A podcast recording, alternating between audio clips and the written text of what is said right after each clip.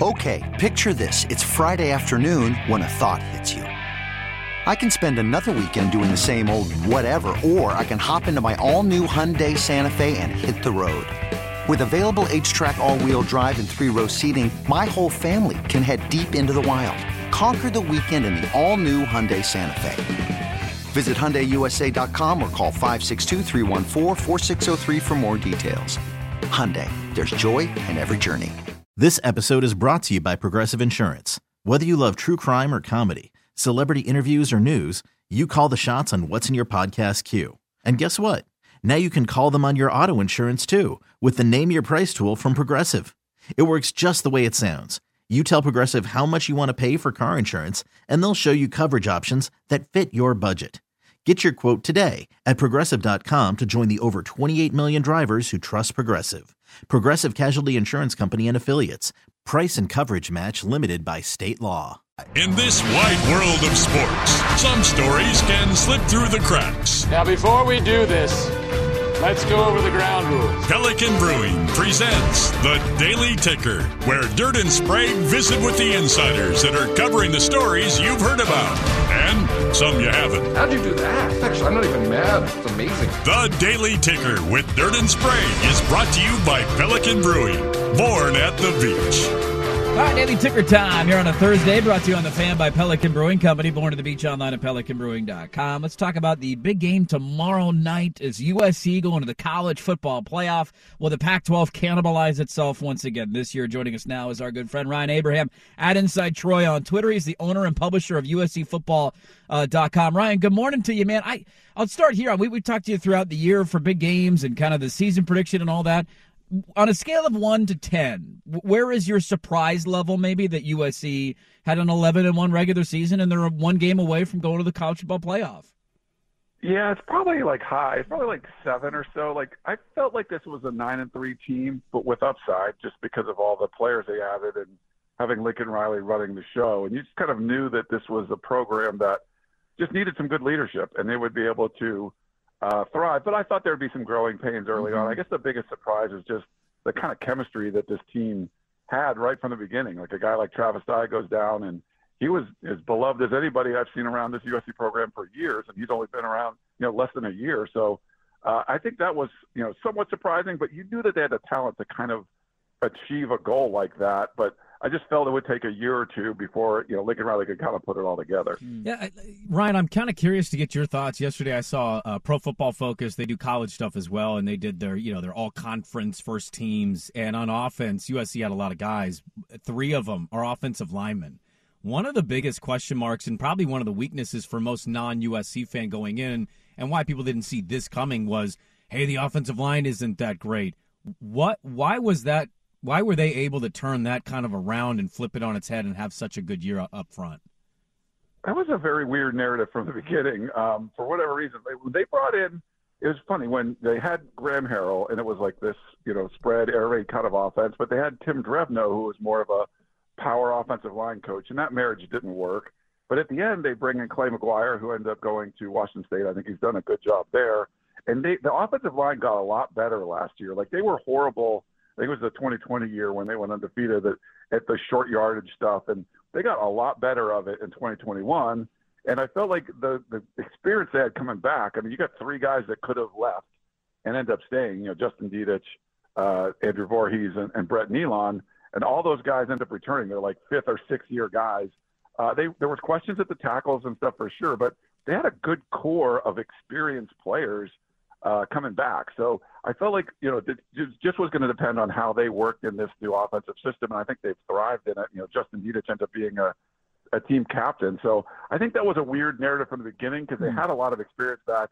The offensive line actually got better in 2021, so it wasn't a, a dire situation. The defensive line for sure, but I think the offensive line uh, it just wasn't as bad as people were saying. And then oh, they actually played pretty good. So, uh, you know, so yeah, I think that's what the main thing was. Yeah, it kind of turned into people were just saying up front. USC is not very good up front, just lumping in the offensive line uh, with the defensive line. I, I, we, we can go, you know, over all these reasons of why USC had the year that they did. I mean, we, we all know the biggest one is they arguably have the best player in college football and the guy who's going to win the Heisman Trophy in Caleb Williams. You've been around this program a long time. I just, how does he stand out? I know he's such a different player from some of the past USC quarterbacks, but just in watching him and the, his Houdini act week in and week out, uh, what has stood out the most getting to cover Caleb Williams this year? Yeah, he's been really impressive, and you know the fact that he didn't get to do any interviews last year, uh, which seems like a shame. That's a Lincoln Riley thing. Freshmen couldn't talk. He didn't speak until they played Oregon uh, before the Alamo Bowl, and you know his first interview at USC is for Good Morning America. he's just as calm, cool, as collect. He just seems like he's the CEO of something already, and also has got this crazy talent. And uh, it's really been you know interesting to cover him how calm and collected he's been. And then when you see him on the field, just doing whatever you know needs to be done. It's I wouldn't you know he's not like a one trick pony like he's more of a running quarterback or he just he can go back and throw the ball. He kind of kind of do everything. And I think one of the things that impressed me the most is just when he assesses a situation. It's like problem solving, like an engineer looking at a problem. It's like okay, how do we have to win this game? Do I have to take off and run? Am I going to stay in the pocket more? Is it I'm going to feed my, you know, Jordan Addison or am I going to spread it around? He just seems to do whatever it takes in that moment to kind of win the game. And uh, that's probably what's been the most impressive thing to me. But but we haven't seen, you know, he's not, you know, Carson Palmer, Matt Leinart. Mm-hmm. We haven't seen a dynamic athlete at quarterback for USC for a while, maybe like Rodney Peete or something like that. But um, he's really brought something different to the table, and I think his leadership has been maybe the most, you know, impressive thing. Just being able to come in and get a whole bunch of guys that he didn't really know to follow him right away. And it's worked, and uh, you know obviously they've had a lot of success on the field. Uh, their last game against Utah was an interesting one. They jump out to a big lead, and then Utah comes back. It's a real emotional night. Utah's wearing these specialty helmets to pay tribute to their fallen teammates, and it comes down to you know last play. It's a hey, can you can you win this football game? And Utah got the conversion, and USC didn't have very much time to try to answer that, and they end up falling. Vegas thinks this is less than a field goal game, which is a little surprising to me. I think USC's playing great. I know Utah won, but it's Colorado. I, I, I don't think Colorado uh, Utah is quite that same team. How do you feel about this rematch? Like, what what are you most interested in in the rematch between these two teams tomorrow? Yeah, I mean, I kind of agree with you. I think you know, under a field goal is too is not enough points. I mean, there was so much that had to go right for Utah to win that game, and you know, USC came out and played well in the beginning but are you going to get a career night from Dalton Kincaid? I mean, he almost had like half his stats in one game. And Cam Rising, you know, he's been banged up. Cam Rising's been banged up a little bit. They needed every inch that he was getting with his legs in that game, including the two point conversion at the end. And like you mentioned, the fallen teammates and the helmets and, and being in Rice Eccles, there was just so much. And USC still, you know, should have won the game.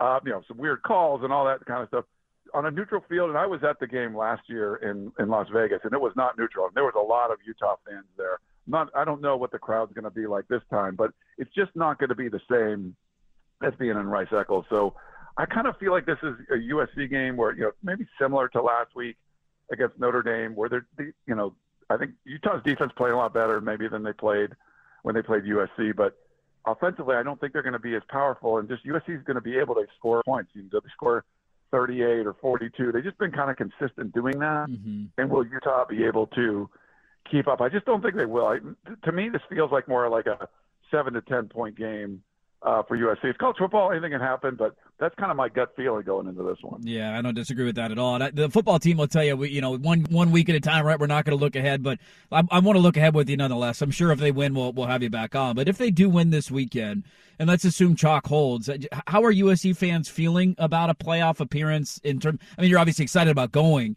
and it's a big deal to get there in year one. Do they feel like they can be competitive? We, we've seen Georgia up close here in the state of Oregon, and it didn't go very well for us. Uh, you know, does that feel like a, they can be competitive? You got Caleb Williams, they can go shock the world, or is it just, hey, we're happy to be here no matter what the result is in the playoff if they are to win tomorrow night?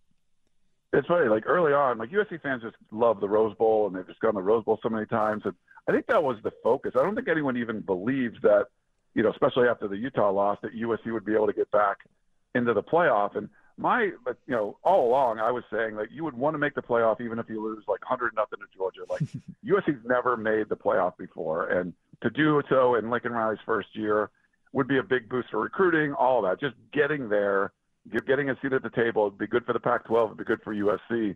I felt like that was the kind of the goal all along, and You know, now you see it like, hey, Caleb Williams would probably give you a punter's puncher's chance against anybody. I don't think they're. I don't think this is this is a flawed team. I don't think it's a national championship caliber team.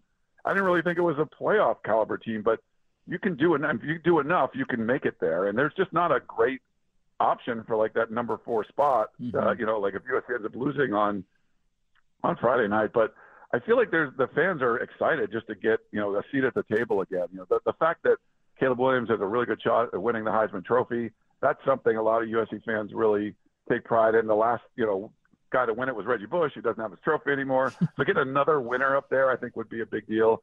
And then making the playoff, I think it's just putting this kind of statement out there, like, "Hey, USC's back. They're they're going to be competing at this level again, instead of being, you know, an insignificant part of the college football landscape, which USC's been for a while. So I, I think they're excited about it. I don't think there's a lot of people expecting if they go and end up playing Georgia in the Peach Bowl that they're going to get a win, but just to make it to that in year one, I think would be very satisfying for a lot of yeah, fans. Yeah, no doubt about that. Quickly, uh, Ryan, I, I feel like I know the answer to this. Caleb Williams has another year left, right, of eligibility? He does, yeah. Okay, okay. I couldn't remember if he was a redshirt uh, uh, sophomore or a true sophomore. So there you go. There's your there's your carrot too. Hey, even if you lose 100 or nothing, you got the Heisman Trophy winning quarterback coming back. That's not a bad place to be in uh, if you're an SC fan. Ryan Abraham at Inside Troy on Twitter. He's the owner and publisher of USCFootball.com. We love having him on to talk USC football as they take on Utah tomorrow night in the Pac-12 championship game. Thanks as always. Enjoy Vegas, and uh, hey, I'm sure if they win, we'll be reaching back out to you. We always appreciate the time. Sounds good. Thanks for having me on. Okay. Picture this. It's Friday afternoon when a thought hits you. I can waste another weekend doing the same old whatever, or I can conquer it. I can hop into my all new Hyundai Santa Fe and hit the road. Any road. The steeper, the better. Because my all new Santa Fe is available with HTRAC, all wheel drive, so I can hit the trail without a worry in the world. Heck, with three rows and best in class rear cargo space, I can pack the whole family in with all our gear. We've got available dual wireless charging for our phones, so we'll never lose touch with civilization, and we won't lose touch with the primordial power of Mother Earth. So, which is it?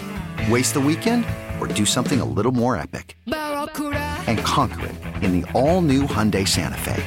Visit HyundaiUSA.com or call 562 for more details. Hyundai, there's joy in every journey. This episode is brought to you by Progressive Insurance. Whether you love true crime or comedy, celebrity interviews or news, you call the shots on what's in your podcast queue. And guess what? Now you can call them on your auto insurance too with the Name Your Price tool from Progressive. It works just the way it sounds. You tell Progressive how much you want to pay for car insurance, and they'll show you coverage options that fit your budget. Get your quote today at progressive.com to join the over 28 million drivers who trust Progressive. Progressive Casualty Insurance Company and Affiliates. Price and coverage match limited by state law. T Mobile has invested billions to light up America's largest 5G network from big cities to small towns, including right here in yours. And great coverage is just the beginning. Right now, families and small businesses can save up to 20% versus AT&T and Verizon when they switch. Visit your local T-Mobile store today.